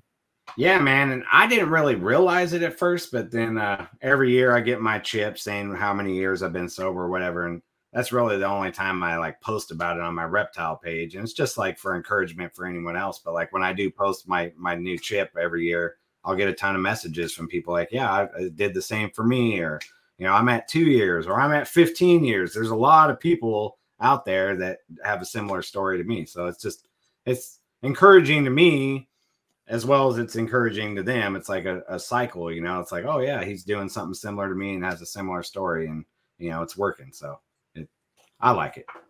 Yeah, that's what's up, man. Congratulations too. Thank you, thank you. Yes, sir. So what else you got on the horizon uh for Small Town Xotics? Like what's next? Got anything? Nothing. I mean, Tinley has been my main focus for the past few months. Well, actually, longer than that. So that's why I kind of vended these first local shows to like get my feet wet and get my routine down and stuff. So Tinley was has been like my main short term focus. As far, far as long term focus, it's mainly just keep working my G stripe clown with hypo and DG in there and uh adding the building is like the next big step is adding the building in the backyard. I want something that's like 14 or 15 foot wide by about 20 to 30 foot long. So then like I'm good for a long time, you know, just that'll be all breeders and and that's like my my main goals for small town. And then of course just keep making my YouTube videos and posting on Instagram and interacting with as many people as I can, man. I mean, uh Gotcha. that's what it's all about to me. And I love to help people because a lot of people helped me in the beginning. So like anyone messages me, man, if I can help them with any of their questions, I always do, man. I, I believe in that paying it forward and paying it backward and sideways in every direction. you know? Everywhere. every like people help me, so like I feel like happy to be able to help anyone else, man. And that's uh that's just like part of like being a recovered alcoholic and addict too, man. Like that's what we do in that program too. So that's what I do over here as well, you know, and just try to just keep people alive and keep them going, you know. You planning on making a YouTube video uh, at Tinley? I, I've been thinking about it, man. I'm, I'm trying to think of a different angle because me personally, I'm not saying anything bad about anyone that doesn't, but like I got burned out of like just people going around filming videos at a show because like I don't know, I've seen like two million of them at this point. So I'm like, what if I just did one where it was just like everyone that stopped by my booth, they said hi, I'm like their name and whatever whatever their brand is, and then it just clips to the next one. Like this is how many people stopped by my booth this weekend. I don't know, just something different, you know. Yeah, that's good point. Though the one thing that this is my very first Tinley period, so like I'm happy to be vending Oh, it, but on the yeah, so, but on the flip side, I won't be able to walk around because I'm just going by myself for this show. So like I won't have anyone to watch my booth, like not like some one of my family. I mean, Moose and Jen from Great Balls of Fire could, but I I'm just I want to be at my booth, you know. So I won't get to really adventure around until the show shuts down. And so yeah, Maybe, there- maybe Friday you can get to to walk around. Like it'll be before all the people there, but maybe you get to walk around and like chat with like some of the other vendors and stuff, or some of the That's people who got hoping. VIP passes. Yeah, that's what I'm hoping. But then I was thinking, like, yeah, but no, my luck, I would walk over to the next row to go talk to somebody, and somebody with a VIP badge is like, "Hey, I want that snake." Oh, he's not here, and walk on to somewhere else. You know, That's a good point. That's a that would have been my best sell of the whole show. You know, like, oh man, Yeah, hey, I was gonna buy that snake for five grand, but I went and spent it over here because you were over there talking. Like, oh man, You're the- doing your YouTube shit. yeah, we seen you with the camera. We didn't want to interrupt you though, so we went somewhere Like, oh yeah, man, my luck. so when you uh establishing a new building, you're gonna do like uh YouTube, like uh, Yeah, yeah. documentary of that and, and whatnot. Oh yeah, yeah. From the ground up, I'll document that whole process, man. Because that's uh that was a big regret I had when I started my YouTube channel. Like I did a garage conversion in in California, and I should have filmed that what I did because after I did it's right when I I started my YouTube channel after it was built. And then like everyone asked about my room. And then once I said, Oh yeah, I converted a garage, it was like I constantly explained what I did. And I was like, I should have just filmed a video Yeah, and like documented the whole process, and then I could have just shared the video to anyone because I was like, yeah, I split a garage in half this way and mini split over here and blah blah blah. And I was like, man, I should have just filmed that. That probably would have been one of those videos that's still getting hits today too, you know? yeah, yeah, hundred percent. Yeah, because Um, those are like those style videos are the ones that always get views. Like I did, I did a random like, how do I feed frozen thought, and those videos still get views to this day. You know? Yeah, because some, somebody's always looking for that. Yeah, yeah. Always, always. So, are those the types of videos that you uh, find getting the most views? Uh, generally speaking. Yeah, um, but those are the videos I I kind of chose to step away from. So when I was doing when I was collaborating with the Four Horsemen, that I was also learning YouTube at the same time, and uh, I learned what I was comfortable doing. You know, like I was like I'm sure you dealt with it with podcasting too. Like when you first start out, you're you're learning the ropes and you don't kind of know what you're doing, and then you finally eventually find your style and hone in on it. And uh, yeah, I I figured after a while, like there's guys like Rob and Rich that do these like how-to videos and genetic explanations. Those guys do it way better than me. So I'll just stay in my lane over here with, oh, look what I got here, and this is what I'm hatching, and I like to bounce all over anyway. So that's a, just kind of what I don't know. I just learned my own little style that way, and those guys helped me out the whole way too. So Yeah, and like with me, um, like you hit the nail on the head. Like when I first started out, like I kind of had like a general idea of like some stuff I wanted to do, but like a lot of stuff, like you don't know until you like go through it and like you see what work, you see what doesn't work. Um, I'm still uh learning stuff every day. Um, still getting used to certain stuff. Like for example, um, when I started out, I was the only person uh doing the show. Like, and what I mean by that is like I was controlling like the comments because you know I usually do it live. I was controlling the banners and stuff like that. And so um then my wife Takara, she started helping, and so that made things so much easier. So now when I do stuff and and she's not doing it, I don't even think about doing it. Perfect example. Like I didn't even have any of the banners running through like this whole show, and I just thought about that. And so it's like you get out of like the habit of doing like certain things, and I don't even think about it. So I'm gonna start the banner now. Uh, the audio folks, y'all don't even got to worry about it because y'all don't see the banner. Uh, but the video folks, my bad, I don't have ban- banners going. But like little things like that, you learn, and so I learned like that was like so much easier, like to have uh someone helping, and that made it to where I could focus more on the conversation and just be more cognizant of like what was going on. And so I felt like that made things like flow smoother. Uh, the style of thumbnails, the style of the flyers, just like little things like that, uh, things you want to talk about, uh, just all of that. Like it's just it's a ongoing learning experience, but you you hit the nail on the head. Like you you go through it and you start figuring out your style, and then you start honing in on that. yeah, and like uh like when I went and did uh I me and me and Brian Cusco filmed on each other's channel at his house. And uh he's a, he's a great like for information on vlogging and all the cameras and all that stuff, man. Great source of information. And, and he's like the kind of guy that tells you where to find the answer instead of telling you the answer.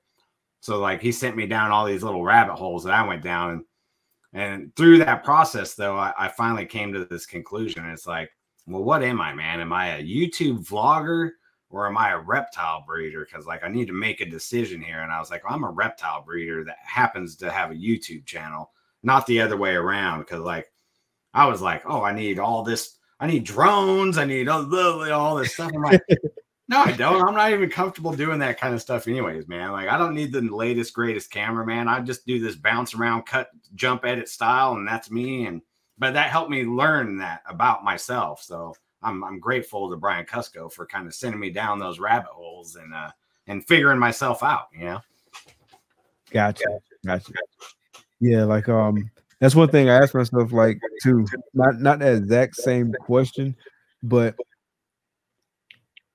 what I'm trying to do now is separate like my herp collectors page and my clutch conversations page because what I'm noticing is like my herp collectors page is primarily like clutch conversations and I still want to share stuff about the animals and I want to like force myself to to share more things about the animals, share more pictures and like start doing more reels and stuff like that. So what I ultimately want to do is have the two separated, right? And so on the herp collectors page, it's going to be like more of the snake stuff, more of the reptile show stuff, uh, reels and stuff like that that are like focused on the snakes, focused on the reptiles, but then the clutch conversations. Uh, that'll be stuff that's focused on the show. Um, I'm building up my following on the clutch conversation side, and then at some point, I'm gonna like say, hey, from this point on, the show stuff by and large gonna mostly be on clutch conversations. Like I still share stuff on my stories on the Herp Collectors page, and by and large, though, like mostly all of the clutch conversation stuff is gonna be on the clutch conversations page, and then everything like reptile related, like the animals and stuff like that, the reels and all that good stuff, that'll be on um the Herp Collectors page because I I want that separation between Yeah. the two. Yeah. Uh, otherwise, I feel like there's not like a good balance. That makes sense. No, it totally makes sense because if somebody does go to your page, they'll be looking at it and it'll be like a reel of an animal, and then something to do with the podcast, and then the animal. And like, well, what is this page about again? Like, I'm confused. Exactly. Yeah. Like, what does this guy do? Yeah. I'm like you though. Like, I don't, I don't share like any. I don't. I hate to say like throwaway stuff, but I do a lot of that other stuff like with my YouTube channel, just on my stories, and then like my my IG like page is all about my animals. So I kind of separate it that way, but uh, my my main focus is my animals, not my YouTube. So that that's how I kind of you know. But on on Facebook, I share stuff to the Small Town Xotics page, you know, links and whatever. But yeah, I don't ever uh I don't share my YouTube channel to my IG unless it's in the stories. Is how I separate it. That makes sense. That made perfect sense. And I should share more pictures of like the snakes and stuff uh before um I had the YouTube channel and the the show and now I've like kind of gotten like um comfortable just like putting more clutch conversation stuff on my herp collectors page. So I'm definitely gonna like separate the two for sure. Yeah, it makes sense, man. I think that's a good way to go. Cool. All right, bro. So I got some random questions for you uh before we let you get out of here and enjoy the rest of your night. And so the first one is if you could live anywhere in the world, anywhere, where would that place be and why? Honestly, man, I I would say probably Alaska. I just like that that frontier style. That's just I don't know. That's just like in my genes or something. I've always been like my wife called me a mountain man, even though we're from California. I've just always been like I'd rather be up in a mountain somewhere than anywhere else, you know. So I just think Alaska would be the best for me. It would suck breeding snakes up there and shipping them out, but Alaska would I, I would say Alaska. Yeah, the cold would get me. Man, you know, I ain't probably in my whole life, I've probably seen four inches of snow total. Probably Oh, my yeah. whole life. Yeah. Yeah. Because places that I visit that it snows a lot, I'm never like visiting during that time when it's snowing. Like I've been in places like Chicago, for example. I've been there in, like November. It wasn't really snowing, but it was like cold as hell when I was there. Like the wind was blowing, it like just basically blew right through. oh uh, yeah. Everything like it was crazy but i've never seen a whole bunch of snow i do want to see a whole bunch of snow i don't want to live where it snows a lot all the time but i i do want to see it though um Yeah. Yeah. so that's on my bucket list but to date i haven't seen a whole lot Yeah, I, I've been around it off and on my whole life, and like I'm, I wouldn't want to live in it too much, but like when the snow is thawed out in Alaska, man, like just from what I see of it, it just looks like the most beautiful place on earth to me. oh nice Yeah, that's what's up yeah. and so uh the next one is if you had 10 million dollars to invest how would you invest? I would probably put uh eight million, eight to nine million in all real estate. My wife's a property manager, so I would have her managing all those properties. Nice. And that would be our end. That would be our job after that. We would just do all of our money through that. And then I would put a million or two into the snake business. Nice. That's what's up. Yeah. And then that would Smart be my own my own little like yeah, my own little business to keep me busy, and, then- and then she could do all the real estate stuff and make the real money over there, and I'll be over here making snake money. Any particular type of real estate? I don't know. I would kind of ask her, but uh, I, I would definitely want some single family homes and some apartment complexes. That's uh, Okay. that's that's kind of like her specialty, what she does, and so I, I've been me and her's been married. Uh, well, we've been together what 13 years now, so I, I feel like I know a lot about property management at this point because like I she's worked from home for part of her career. Like I've helped her with stuff, so Nice. uh, that would probably be. I mean, I would definitely look into commercial and all that stuff too. But I would say single family homes and, and apartments. And then you know, it would be nice to have like a, a couple places, like maybe something in Alaska, maybe something in Florida, like Airbnb type properties where me and her can go stay at. You know, when people aren't staying there too. You know, gotcha. Okay. so, so it pays for itself, and we can go vacation there. You know, something like that. Hell yeah. Yeah. That's what's up.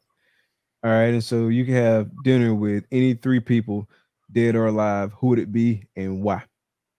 Well, I hate to copy Chris on one of them, but I'm going to say Jesus, Muhammad, and Hitler because I think those three guys have like changed the world for better or worse. Like they changed the course of the world. Those three people.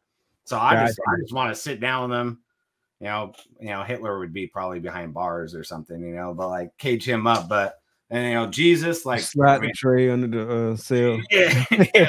I mean, like those three people. So, like Jesus and Muhammad, I mean, their religious movements have shaped the face of the earth, man. I mean, Certainly.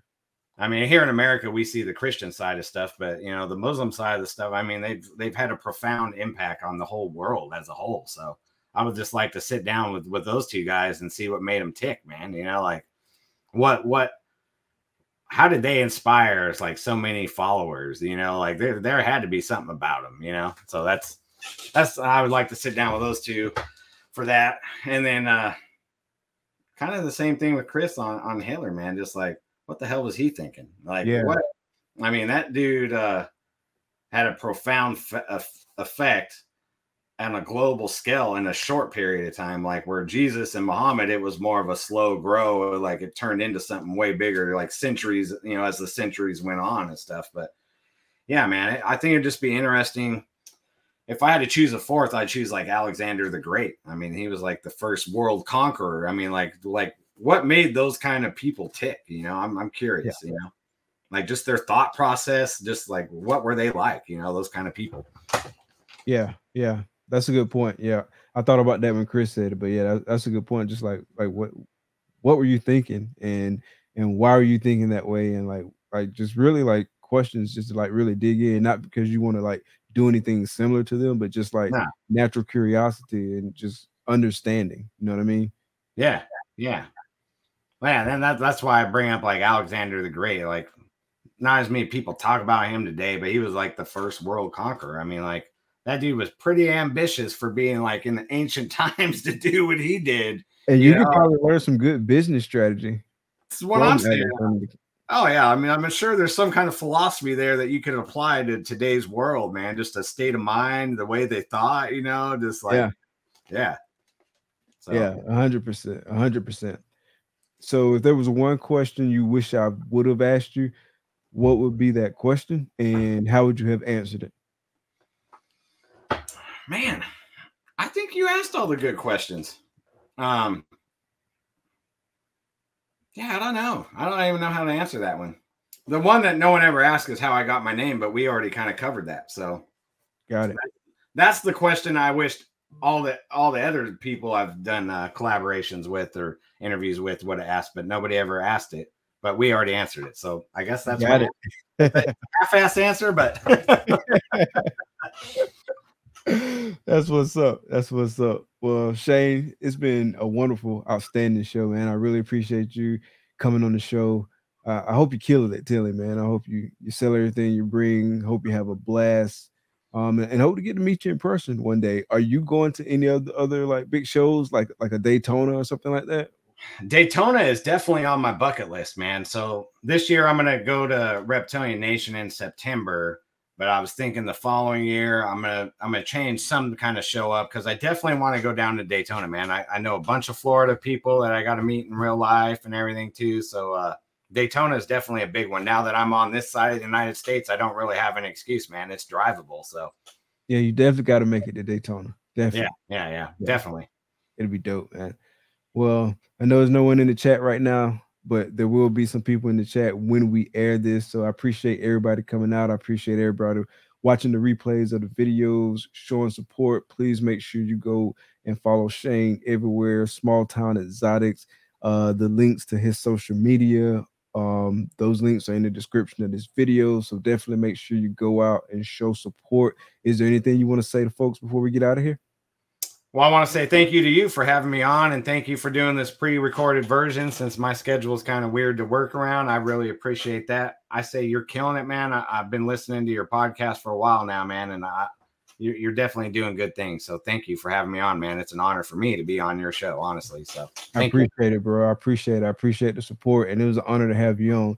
Um, it's funny, real quick uh story before we get out of here. So I was thinking about this earlier today. Um, when I first started the show, I had a list of a bunch of people that I wanted to have on the show, and I went back through because I had uh I hadn't looked back at the list for a while. Like I kind of knew in my head like the folks I wanted to show, but I went back through the other day and start like marking people off the list. And you were one of the people that was on that list. And so like I got to, to mark out the list. I was like, yeah, man, getting through this list. And it felt good, you know what I'm saying? To to hit the checks because like the people who I invited on the show are people who I have seen either if it's in social media or but I just been intrigued with what they do. And you're somebody always from the get-go who I was intrigued with what you do. Uh, somebody who I had a lot of respect for. You were a likable person. I saw you were building a lot of good relationships and doing things the right way in this industry. So definitely uh one on the bucket list. I appreciate having you on the show. Oh, I appreciate all the kind words, and I, appreciate to everyone that's watching this video or listening to the audio version too, man. Thanks for checking us out, and uh, thank you. Yes, sir. So thank y'all for coming out. Be blessed. Peace.